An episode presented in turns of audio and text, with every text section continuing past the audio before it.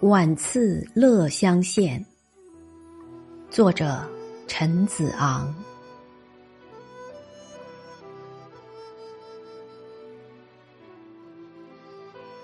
故乡杳无际，日暮且孤征。川原迷旧国。道路入边城，野树荒烟断，深山古木平。如何此时恨？教教夜圆明。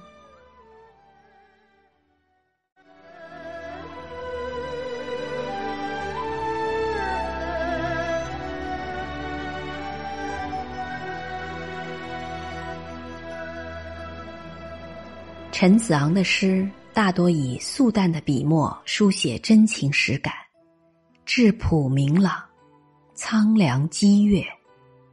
而这首五律，无论从结构的严谨或情韵的悠长上说，都在陈诗中别具一格，值得重视。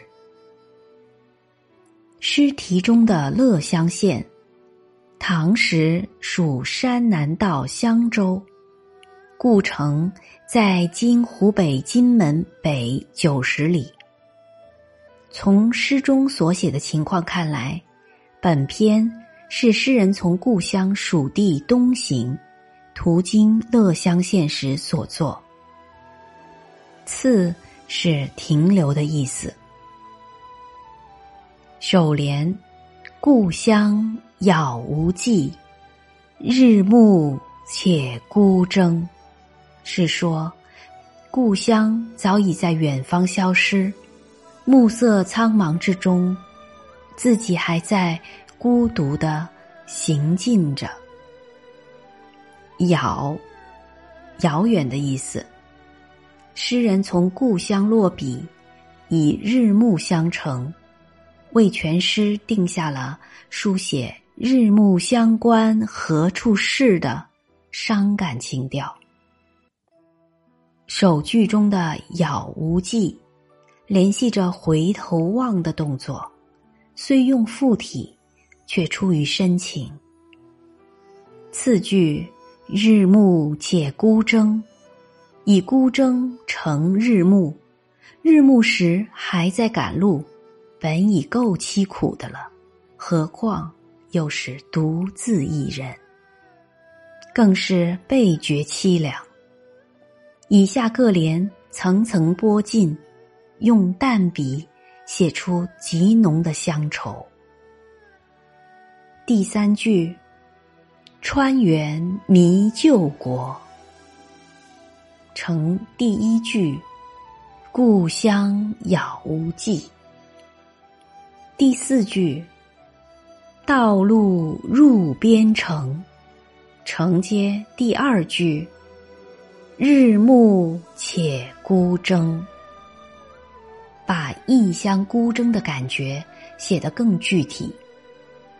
三句中的旧国，及首句中的故乡，故乡看不到了，眼前所见河流平原，无不是陌生的景象。因而行之若迷。四句中的边城，意为边远之城。乐乡县在先秦时属楚，对中原说来是边远之地。道路即二句中的孤征之路，暮霭之中，终于来到了乐乡城内。接着，诗人又放眼四围。野树荒烟断，深山古木平。入城前见到过的野外树楼上的缕缕荒烟，这时已在视野中消失。深山上参差不齐的林木，看上去也模糊一片。以烟断、木平写夜色的浓重，极为逼真。烟非自断，而是被夜色遮断；木非真平，而是被夜色荡平。尤其是一个“平”字，用的出神入化。南朝梁中荣论诗，有所谓“自然音指”的说法。平字用的既巧密又浑成，可以说是深得自然音旨的诗家妙笔。景联这两句的精彩处还在于，在写景的同时，又将诗人的乡愁拨进了一层。野树荒野与深山古墓，原是孤征道路上的一点。可怜的安慰，这时就要全部被夜色所吞没。不用说，随着夜的降临，诗人的乡情也愈来愈浓重了。写完以上六句，诗人还一直没有明白说出自己的感情，但当他面对寂寥夜幕时，隐忍已久的感情。再也无法控制，一个抒情性的设问句：“如何此时恨？”便在感情波涛的推掀下，从满溢着的心湖中自然的汩汩流出。诗人觉得，最使他动情的，无过于深山密林中传来的一声又一声。圆明的叫叫声了。诗人自问自答，将荡开的笔墨收拢，写情入景，以景写情，写出了情景交融的末一句。入目以后，渐入佳境，提升必然清亮而凄婉，这就使诗意更为深长悠远。抒发了无尽的相思之愁。从全诗的艺术形象来看，前面六句诉诸视觉，最后这一句则诉诸听觉，在画面之外复又响起声音，从而使质朴的形象蕴有无穷的意味。前面说到，这首诗情韵悠长。正是表现在这寓情于景，以声音作结的尾句中。需要顺便指出的是，末一句诗出于南朝沈约的《石堂赖听园》诗，字面全同，而所写的情景各异。由于陈子昂用人若己，妙过前人，因而。这一句诗得以广为流传，而沈约的原诗反倒少为人知了。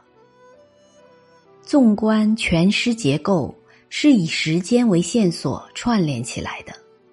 第二句的日暮是时间的开始，中间音断木平的描写，说明夜色渐浓，至末句。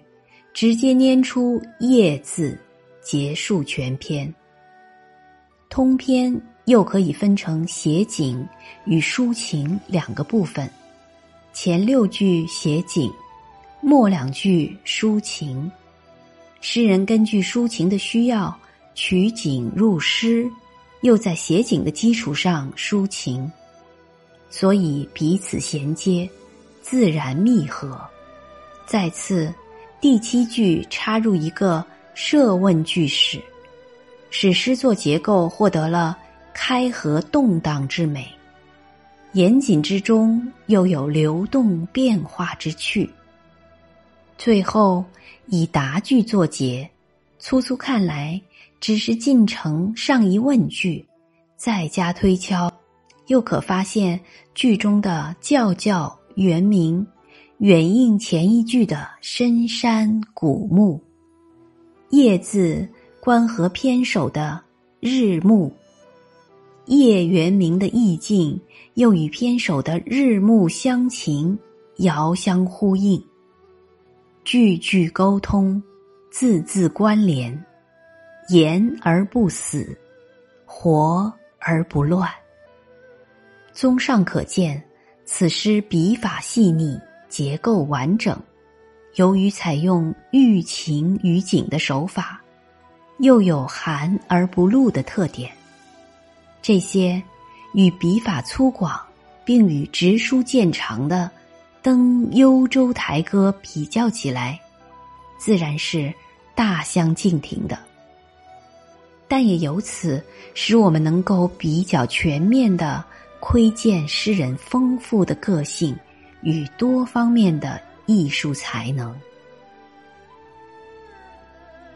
本篇鉴赏文字作者陈志明。